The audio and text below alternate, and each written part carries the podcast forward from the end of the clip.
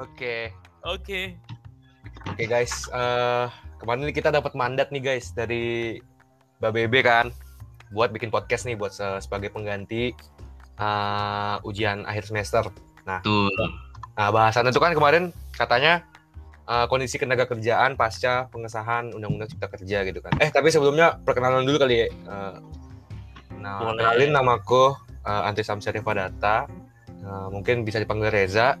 Lanjut, ada temanku nih, Jody Jod. Mau ngejot? Oh ya, perkenalkan nama aku Jody. Kalau angkatan gak usah kali ya. Lanjut aja langsung ke Dava. Namaku eh, Muhammad Adafa Rizky, dipanggil Dava. Oke, nice. Karena udah kenal semua nih, enak nih, nih kayaknya nih, ntar ngomongnya nih. Oke, kemarin tuh mungkin gue sekedar apa ya, jadi opening buat mantik juga ya kali. Nah, jadi pendahuluan kali.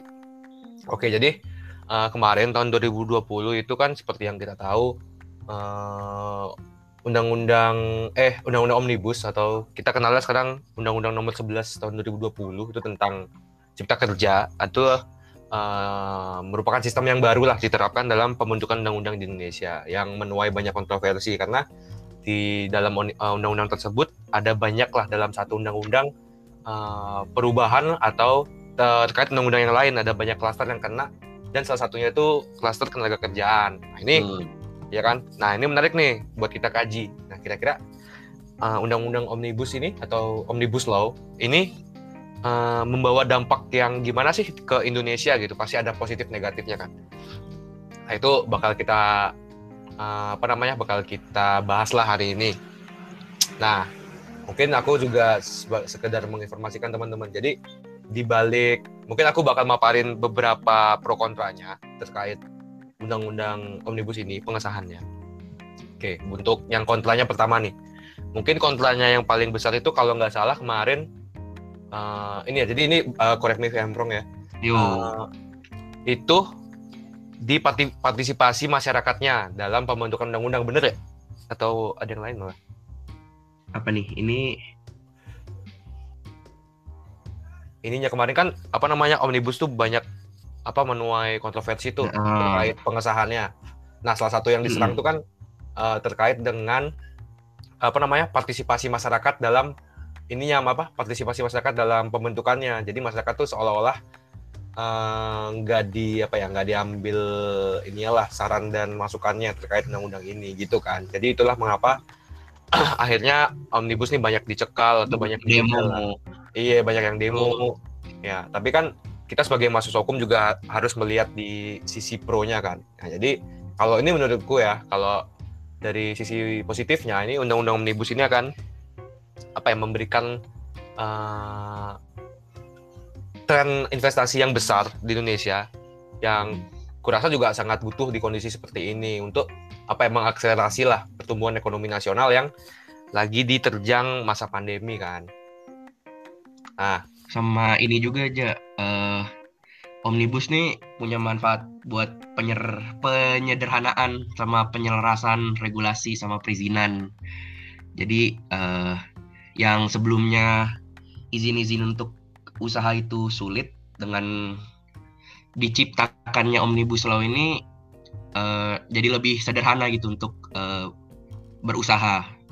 Tuh, terus juga eh, dengan adanya Omnibus ini diharapkan perizinan usaha ini menjadi lebih sederhana tapi jelas gitu. Oh, tapi memungkinkan nggak sih Dav kalau misalkan nanti ada omnibus law orang lebih mudah berusaha, izinnya lebih mudah. Celah hukumnya akan semakin gede apa semakin kecil Dav ntar?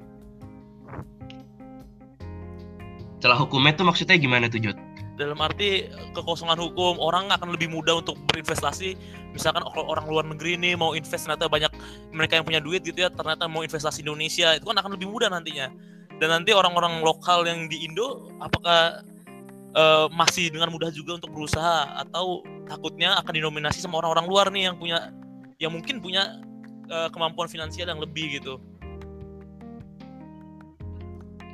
Jadi eh, apa namanya dengan adanya penyer- penyederhanaan perizinan usaha ini ditakutkan eh, kalau misalkan ada investor dari luar ini eh, apa ya kayak investor dari dalam negeri ini eh, kalah bersaing gitu ya Jot ya? Iya bener. Mungkin gak sih? Gue kasih Eh, ini kali ya itu- masukan ya. Apa mau udah Nah, kalau menurut gue kalau sampai saat ini ya menurut gue sih kalau investor dalam negeri itu masih masih kuat lah dalam hal persaingan Mm-mm.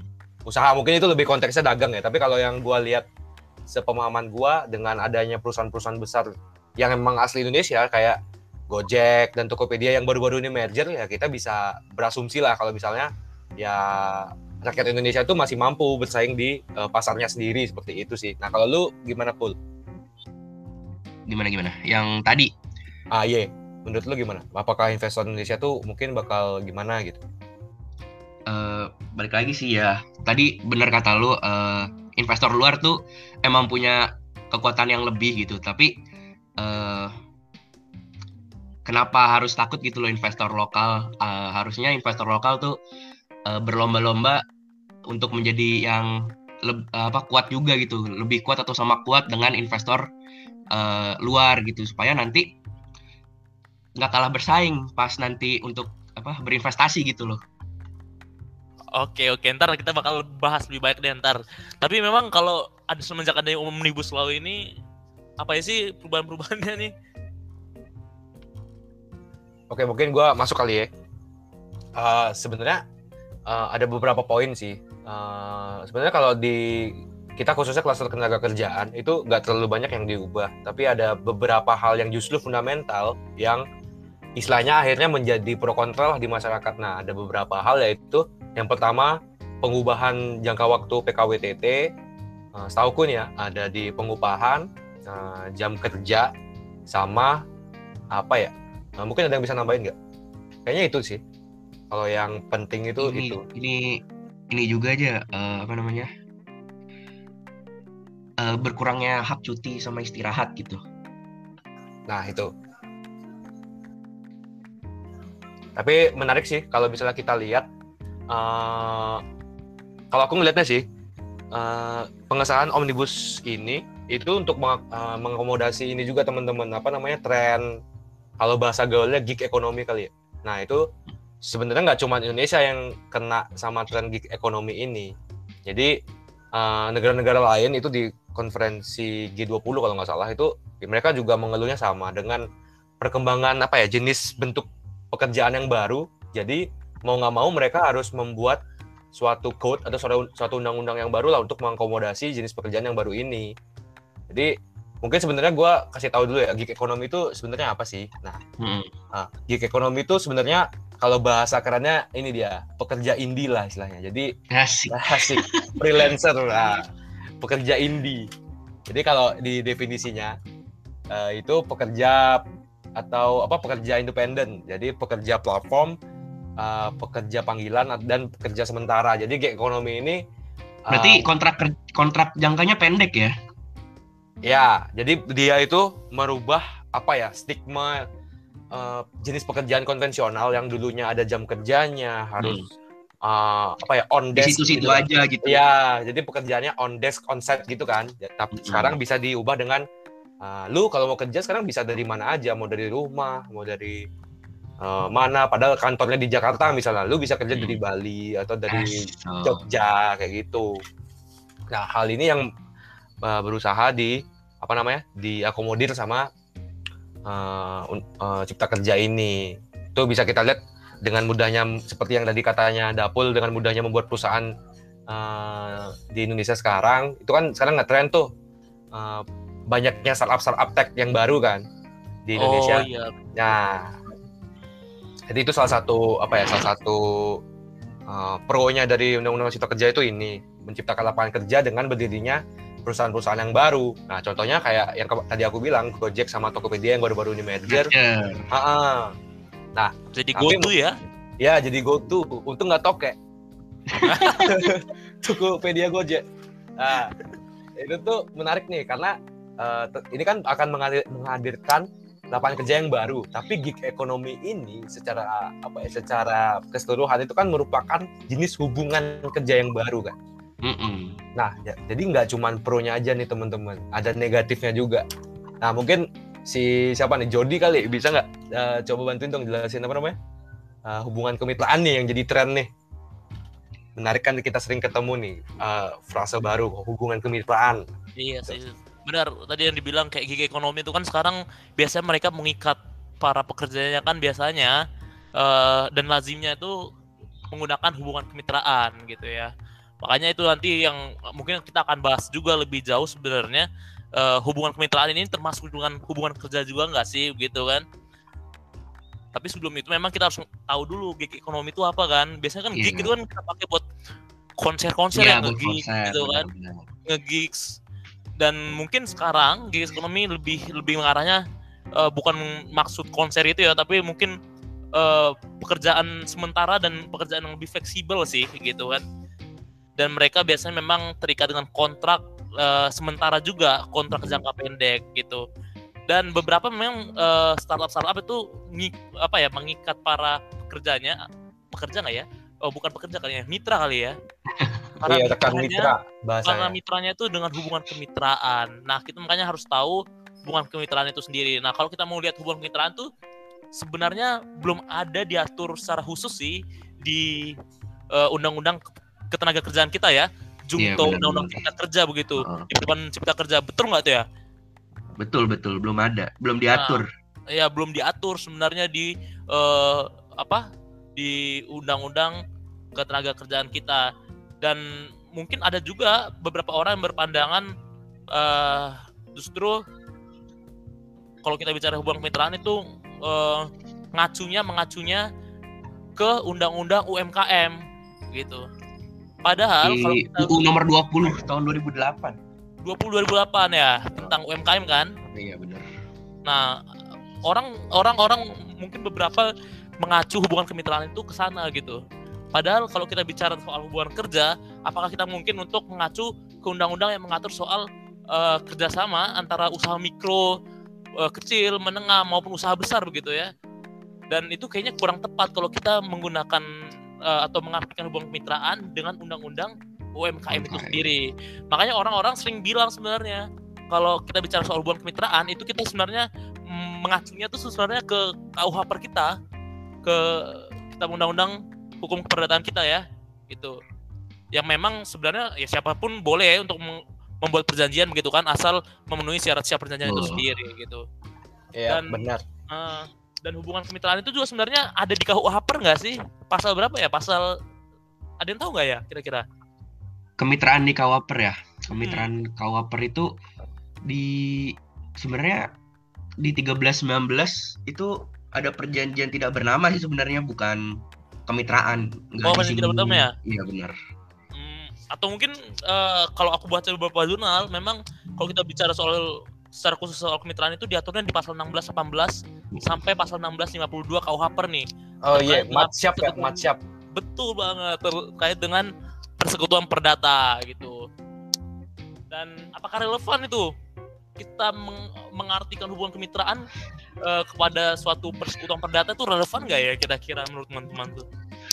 Ada pendapat nggak?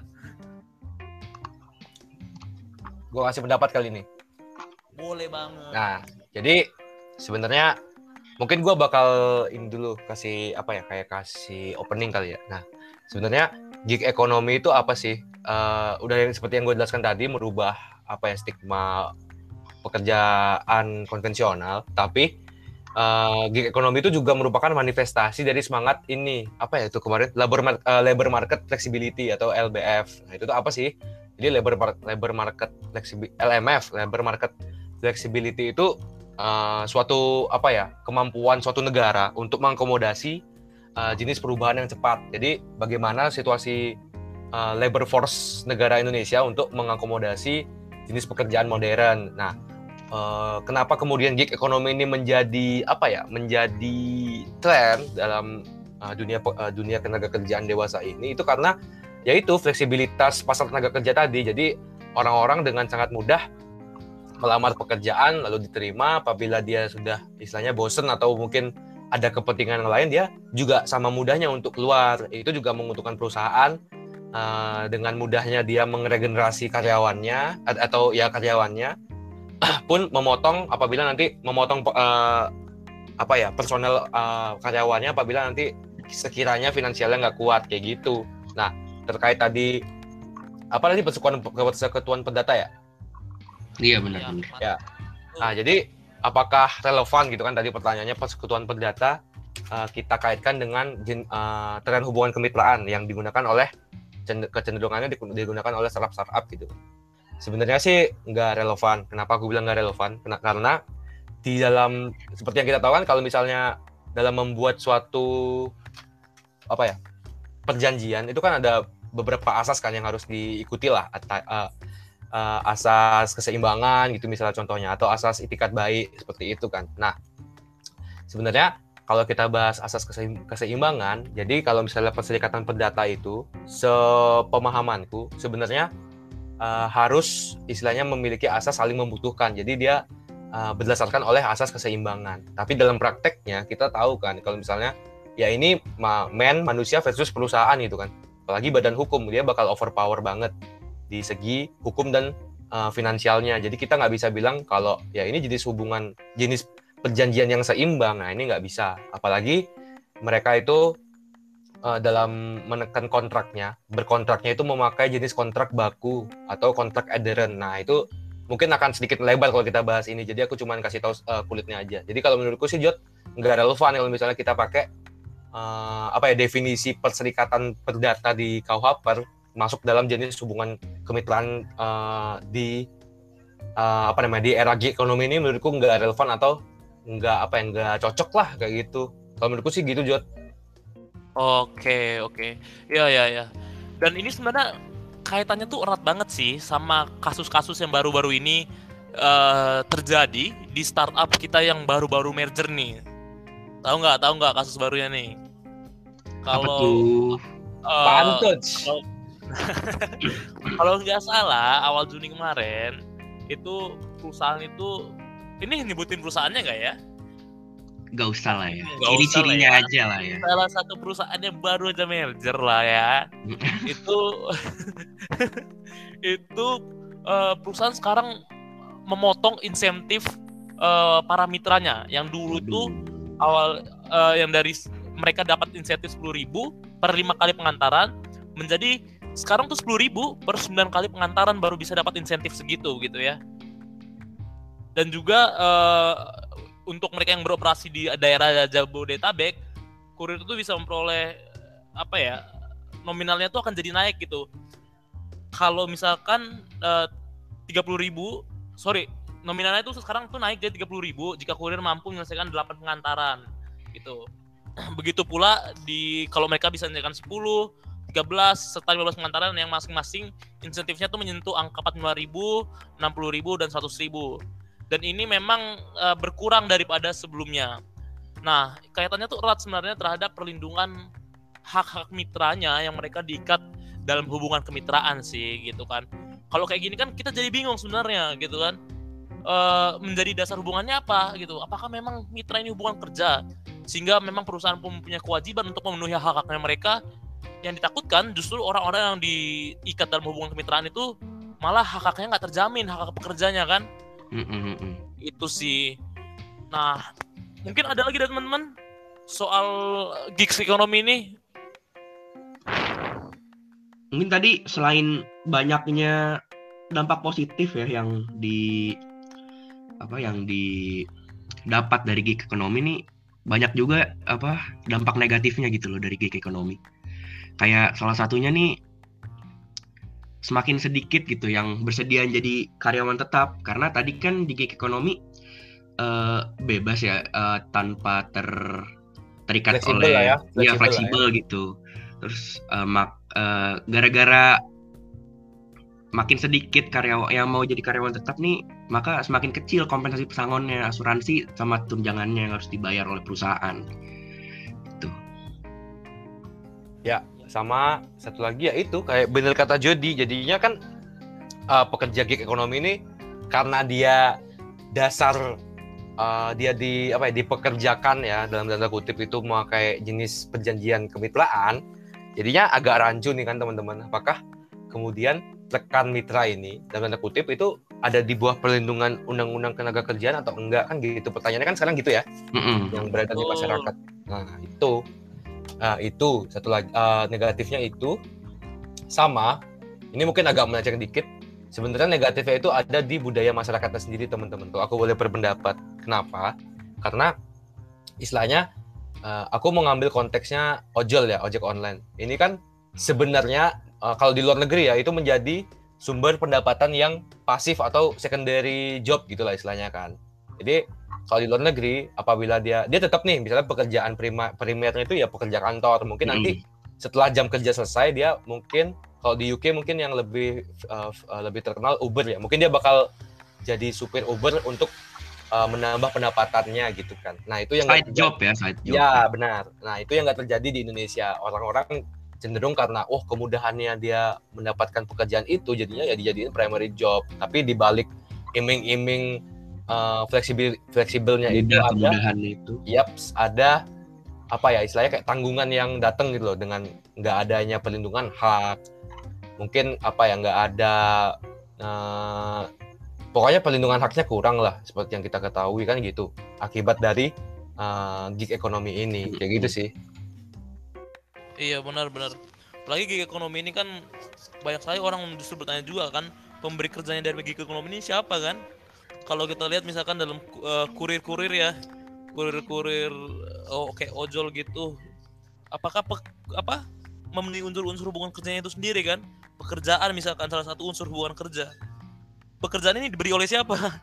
Apakah pemberi kerja atau klien?